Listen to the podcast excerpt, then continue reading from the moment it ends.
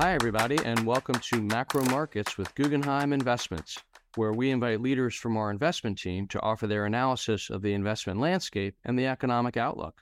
I'm Jay Diamond, Head of Thought Leadership for Guggenheim Investments, and I'll be hosting today. We are recording this episode on May 23rd, 2023. Now, we head into Memorial Day weekend with markets bouncing around and still facing many uncertainties. Topical concerns include the lagged impact of the Federal Reserve's aggressive rate hikes and quantitative tightening, the debt limit turmoil in Washington, the timing and depth of a potential economic slowdown, and the likely consequences of further financial disintermediation. Now, from a fixed income portfolio perspective, however, the future looks relatively bright. Most credit sectors have performed well year to date, Fixed income returns are enjoying a good start in 2023 after a challenging 2022, and yields and spreads remain attractive despite the market rebound. Now, joining us today to share his insights is Allen Li, a managing director and head of our municipal sector team. In his role, Allen oversees the group responsible for tax exempt and taxable munis, an important sector in many of our portfolios. But before we get to Allen, Let's get a quick update on the macroeconomic backdrop from our U.S. economist, Matt Bush. Matt, the floor is yours. Thanks, Jay. The economic data in the U.S. continues to show a tension between weak survey data and leading indicators that point to imminent recession, while actual hard data being reported is increasingly coming in better than expected. So the expected economic slowdown continues to be elusive. To recap some of the recent leading and survey data, April saw the 13th consecutive monthly decline in the leading economic index, which is now down 8% from a year ago. An 8% decline is typically what we see six months into a recession. So, based on these leading indicators, you would expect the economy to be a lot weaker than it currently is. Another concerning data point was consumer sentiment that fell further in early May, with new highs in the share of consumers expecting unemployment to go up which historically has been a pretty good predictor of actual changes. And we also got an update of the Dallas Fed's Banking Conditions Survey. This survey only covers Texas, but is higher frequency than the Fed's Senior Loan Officer Survey that is more widely followed. And the Dallas Fed survey showed that in the first half of May, banks tightened loan standards further, which would point to a deeper pullback in loan growth and by extension economic activity. But amid all these concerning leading signals, recent data on economic activity has held up better than expected, especially in the housing and manufacturing sectors. On the housing front, we saw a small increase in housing starts in April, and we got a pretty big increase in the survey of home builders from the NAHB, who increasingly see a better outlook for sales. We also saw industrial production surprise to the upside in April, led by a 14% jump in auto production. Auto production and sales have been depressed for the past few years by semiconductor induced supply shortages so there is some pent up demand for autos, even amid higher interest rates and a weaker economy elsewhere. So the fact that we could see housing and manufacturing stabilize or even rebound has led to more speculation about avoiding a recession. And while that idea does have some merit, we also have to consider the continued impact of monetary and fiscal policy developments. In April, the CPI report showed core inflation still running at a 5% annualized pace. And if growth surprises to the upside, the Fed is going to have to push back against that, as they've told us repeatedly that they see a weaker economy as a precondition for getting inflation sustainably back to target. And then, on top of continued restrictive monetary policy, we have fiscal policy that is going to turn more restrictive. Student loan payments resume in a few months after being paused since 2020, which estimates show could be a drag of around 20 basis points to real GDP. And then, of course, we have the outcome of debt ceiling negotiations, which is going to result in some form of government spending cuts. So there are a lot of cross currents in the data and policy outlook, but our read continues to be we are headed for a moderate recession starting later this year. Back over to you, Jay. Thanks, Matt. Now, Allen Li, thanks again for joining us today. Great, Jay. Thank you for having me on. Happy to be here. To start us off, can you give us a quick primer on the municipal bond market? How big is it? What are the different kinds of issues and issuers in the market? And who are the primary buyers and investors in municipals? Sure. So the municipal bond market has about $4 trillion of um, par outstanding. It trades approximately 13, 13 to 14 billion dollars per day of trading volume, and it comprises both of tax exempt bonds and taxable bonds. Tax exempt bonds are bonds uh, where the interest income is usually exempt from federal and state and local taxes. And that, those are about 80% of the municipal market. And 20%, remaining 20% are taxable bonds where just, just like a investment grade corporate where the coupon is taxable at either the state and or the uh, federal level. About two thirds of the market are controlled by retail investors. Um, retail investors own about 40% of the bonds directly, and the remaining 26% or so are held in retail mutual funds. The balance of the $4 trillion market are owned by insurance companies, uh, so both life and property and casualty companies, banks, some ETFs, and some foreign uh, investors as well. The, in terms of um, sector breakdown, uh, municipal obligors run a gamut from school districts to higher education institutions to your normal state and local uh, governments. Um, so there's a lot of variety in terms of both um, issuer quality and a security structure uh, that can be found in the municipal bond market. We're not just a revenue bond versus job obligation bond market where there's you know certificates of participation, there's redevelopment bonds, there's sales tax bonds, there's healthcare, there's higher ed. So it's it's a variety, very wide variety of credit structures and legal structures that will fulfill a diversified investor's portfolio.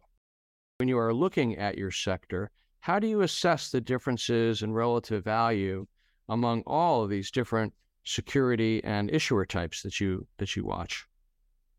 Sure, uh, Jay. I think the first thing we look at is credit fundamentals. So your traditional income statement, balance sheet, cash flow analysis, followed by uh, uh, demographic analysis, um, seeing looking at net migration patterns, looking at the concentration of the taxpayer base, the concentration of the employer base, etc., and follow that by we uh, by examining uh, legal structure of these deals. Um, despite um, reputation to contrary as simply being revenue versus GO bond market, uh, there is a lot of divergence in terms of uh, security structures in the municipal market. We run a gamut from unsecured appropriated bonds to secure bonds mortgage attached.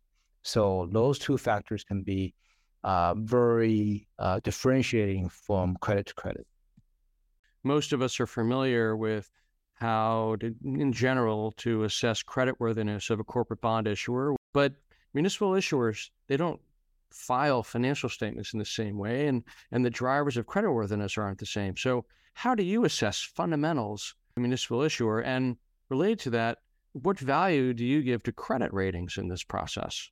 Jay, I think you uh, kind of touch on a good point in that even though we go through similar, somewhat similar credit analysis as other sectors do, our disclosure practices on the community side are really not as I would say stringent and timely as uh, you might find on the corporate side.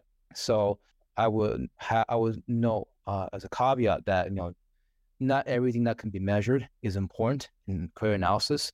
So even though uh, some of the more usual financial statements might be you know more delayed than, than other sectors, uh, there are other credit factors that are not necessarily measurable, but much more timely.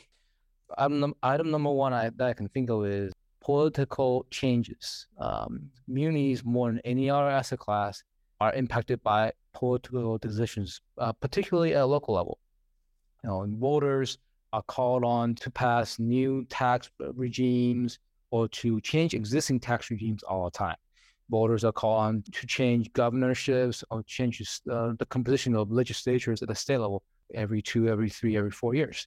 So those political changes, uh, whether it's tailwind or headwind, can have a much bigger impact on the quality of a municipal credit than other factors that are probably, you know, not actually reported on a regular basis, but probably less meaningful, I think.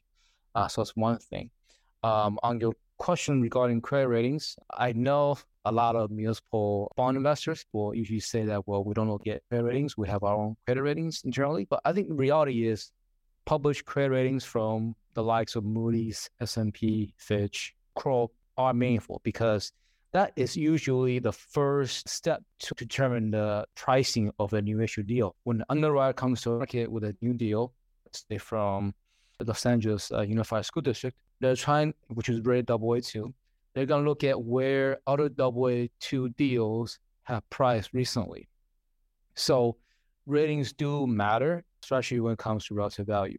Now, we can have our own internal ratings. We can say, well, LA Unified is overrated or underrated at double A2, but still pay attention to what the public rating agency say because, like said, they can impact pricing. Obviously, the most interesting opportunities in terms of relative value comes from when we have a different opinion versus the rating agencies and versus the rest of the market. If we think, you know, say oh, LAUSD should be a triple A deal and should be triple A rated, where while it's coming as a double A deal, maybe that's 30 or 40 basis points of incremental spread time that we expect to happen over the next two, three, four years that the market has not priced in yet. So that that could be an opportunity for us. The reverse is also the same, where if a deal is maybe pricing as a single A, but we think it's a double B or even a single B credit, then you know that's a that's a good uh, deal to pass on. But to going back to your original question, you know, credit ratings do matter. We don't really have to agree with it, but we have to pay attention to it. Now, before we dive into what you're seeing now in the market, talk to me about one other thing, which is how important market technicals are to municipal performance. I know you talk a lot about fund flows, the principal and interest flows, primary and secondary supply. How important are market technicals to municipal performance? Jay, I would say those are very important factors in the municipal market. I would say in 12 months of a year, and 11 of them, market valuations will be driven by technical factors. And then the remaining month will be driven by credit factors. Now, obviously, credit can have an outsized impact uh, on the market. But uh, if you pick a random trading day in, in a given month or a year, chances are valuations are being set by factors like principal interest redemptions, new issue supply, secondary BWIC volumes, etc. Talk to us about what you're seeing now in the market, and let's start with exactly that. How are market technicals looking to you right now?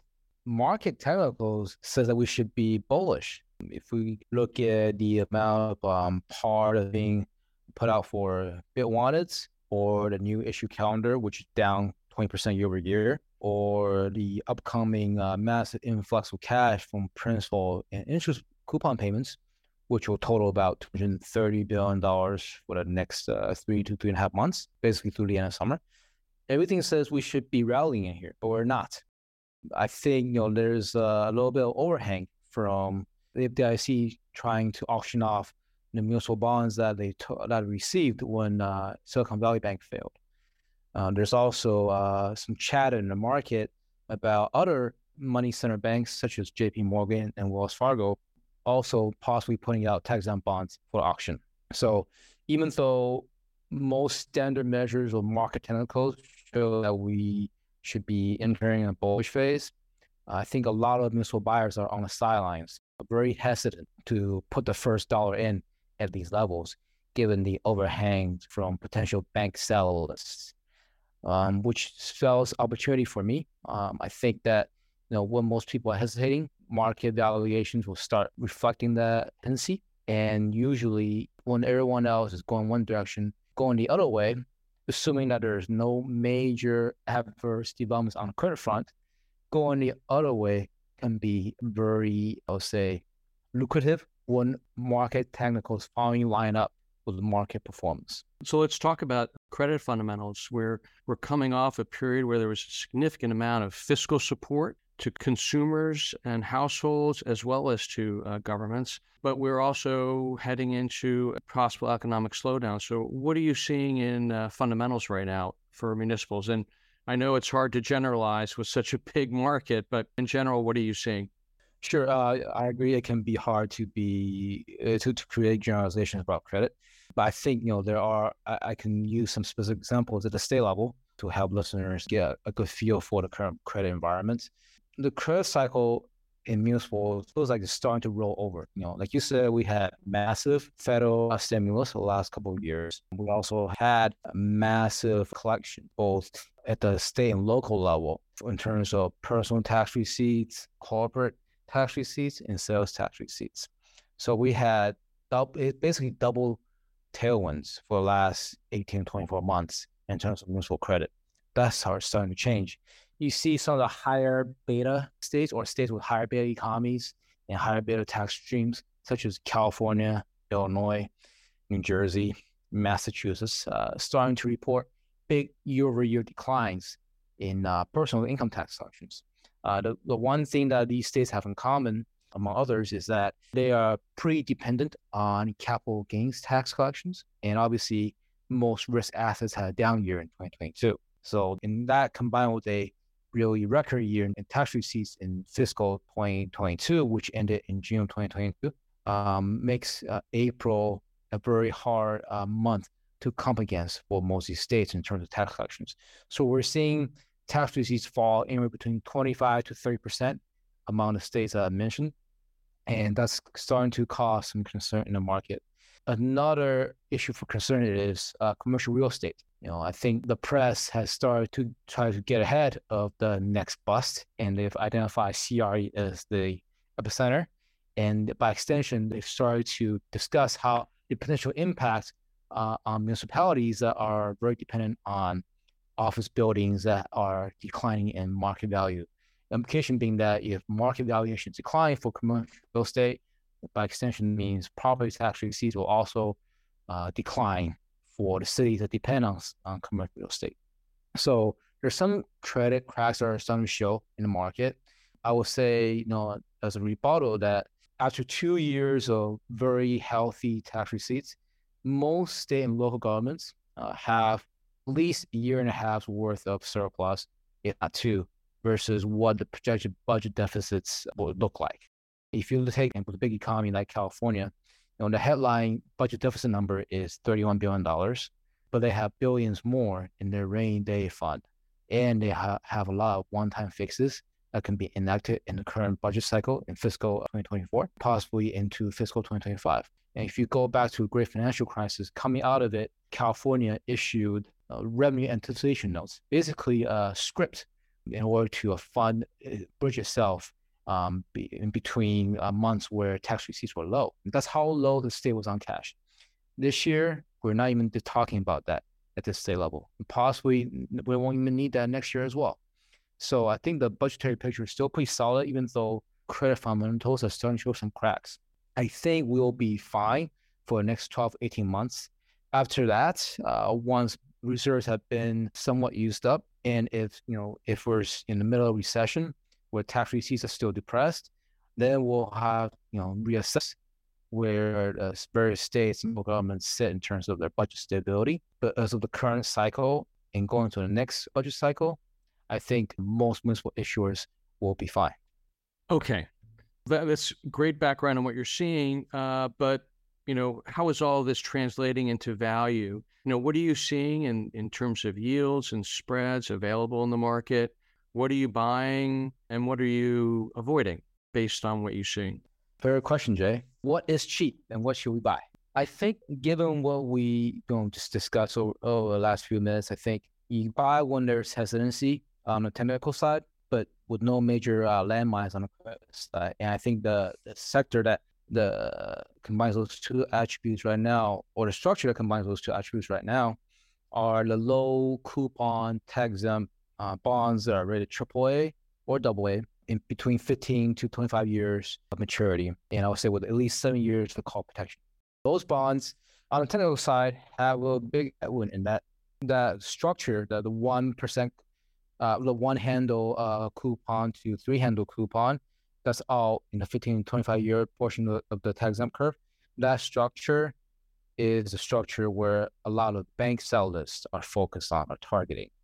So we see a lot of BWICs with you know those top those bonds every day in the market. So everyone, uh, most everyone is staying away from them. One reason is tax implications. Those structures have such deep discounts to par.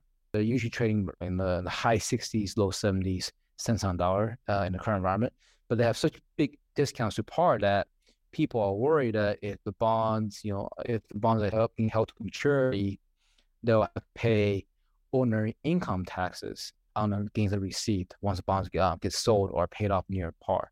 Um, those, you know, that 30, 25, 30 uh, or 30 points of uh, discounted par could be you know, taxed at much higher rate at the ordinary income tax rate uh, than people would be used to, you know, paying on tax exempt bonds.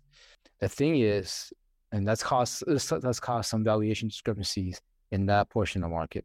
But I think what people need to realize is that you only pay that ordinary income tax on the accretion to par if you are selling the bonds close to the maturity or if you're holding bonds to maturity.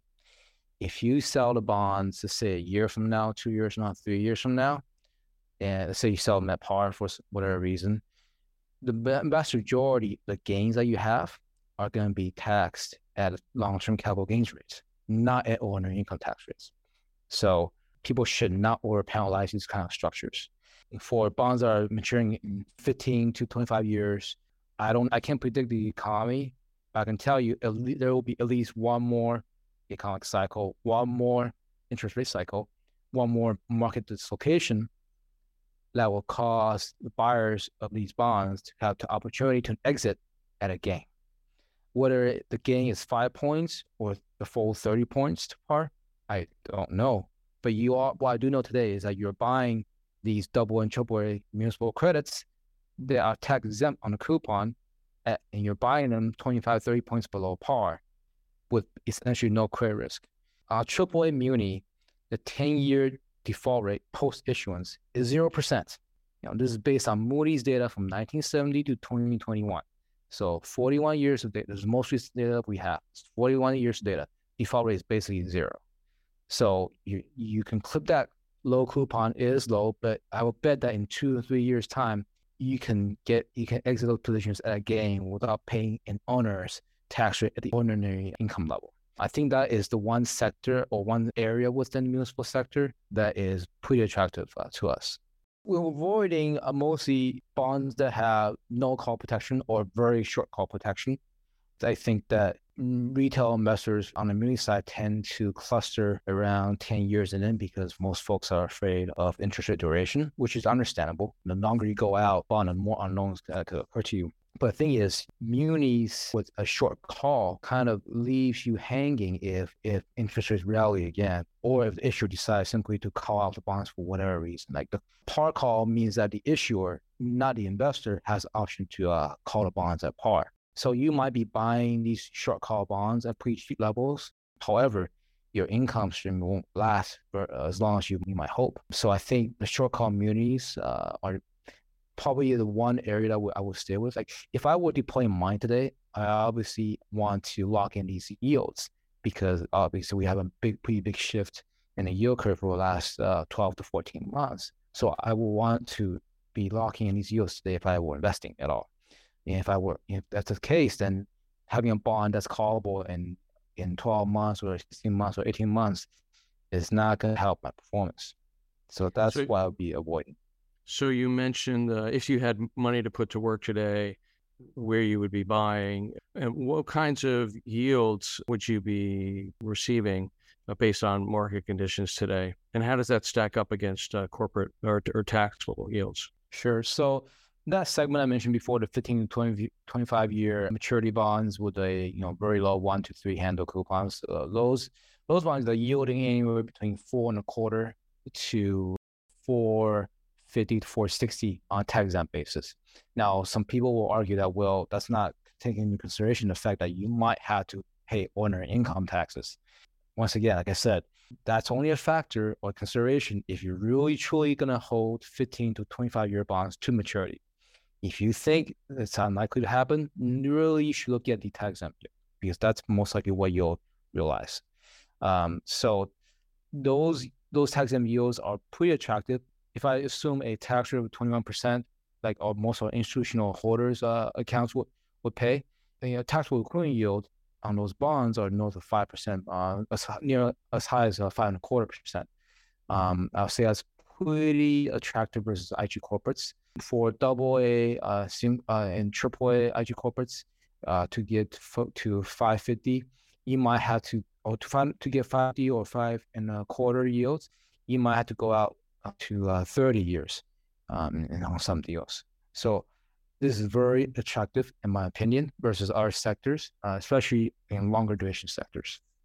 Now, Allen, what are some of the kind of risk factors that uh, you're keeping an eye on right now in the market? One thing I want to watch out for is if uh, the municipal market really starts pricing in commercial real estate risk. You know that has not happened so far. Uh, even the large urban uh, centers like San Francisco and New York, New Jersey, uh, Austin, Dallas, you know, cities that have known vacancy issues on commercial real estate side have not seen uh, much uh, impact in terms of credit spreads. If the market swings the other way and start really baking in potential loss of tax revenues at those cities, I think there'll be a pretty big adjustment in spreads because all the cities and metropolitan areas I just mentioned, they all trade like the AAA and AA credits that are currently rated if that changes, there's a much further downside to go from double A to single A or from triple A to single A. Great. Allen, thank you so much. Uh, before I let you go, is there is there anything else you'd like to share with our listeners? Uh, I just want to say that I'm thankful for all listeners that listen to us uh, on a regular basis and tune into us on a regular basis. I think people realize that fixed income does not mean fixed risk. And we hope to be as helpful as we can be in helping people navigating the market. Well, that's great. Well, once again, Allen, thank you for your time. I hope you'll come back again uh, and visit with us soon. Sounds good. Thank you, Jay. My thanks once again to Matt Bush and to Allen Li for joining us today. And thanks to all of you who have joined us for our podcast. If you like what you are hearing, please rate us five stars. And if you have any questions for Allen, Matt, or any of our other podcast guests, please send them to macromarkets at guggenheiminvestments.com and we will do our best to answer them on a future episode or offline. I'm Jay Diamond, and we look forward to gathering again for the next episode of Macro Markets with Guggenheim Investments. In the meantime, for more of our thought leadership, visit guggenheiminvestments.com slash perspectives. So long. Important notices and disclosures. Investing involves risk, including the possible loss of principal. Stock markets can be volatile. Investments in securities of small and medium capitalization companies may involve greater risk of loss and more abrupt fluctuations in market price than investments in larger companies. The market value of fixed income securities will change in response to interest rate changes and market conditions, among other things. Investments in fixed income instruments are subject to the possibility that interest rates could rise, causing their value to decline. High yield securities present more liquidity and credit risk than investment grade bonds and may be subject to greater volatility. Investors in asset backed securities or ABS, including mortgage backed securities or MBS, and collateralized loan obligations or CLOs, generally receive payments that are part interest and part return of principal. These payments may vary based on the rate loans are repaid. Some asset backed securities may have structures that make their reaction to interest rates and other factors difficult to predict making their prices volatile, and are subject to liquidity and valuation risk. CLOs bear similar risk to investing in loans directly, such as credit, interest rate, counterparty, prepayment, liquidity, and valuation risks. Loans are often below investment grade, may be unrated, and typically offer a fixed or floating interest rate. This podcast is distributed or presented for informational or educational purposes only and should not be considered a recommendation of any particular security, strategy, or investment product, or as investing advice of any kind. This material is not provided in a fiduciary capacity, may not be relied upon for or in connection with the making of investment decisions, and does not constitute a solicitation of an offer to buy or sell securities. The content contained herein is not intended to be and should not be construed as legal or tax advice and or a legal opinion. Always consult a financial, tax, and or legal professional regarding your specific situation.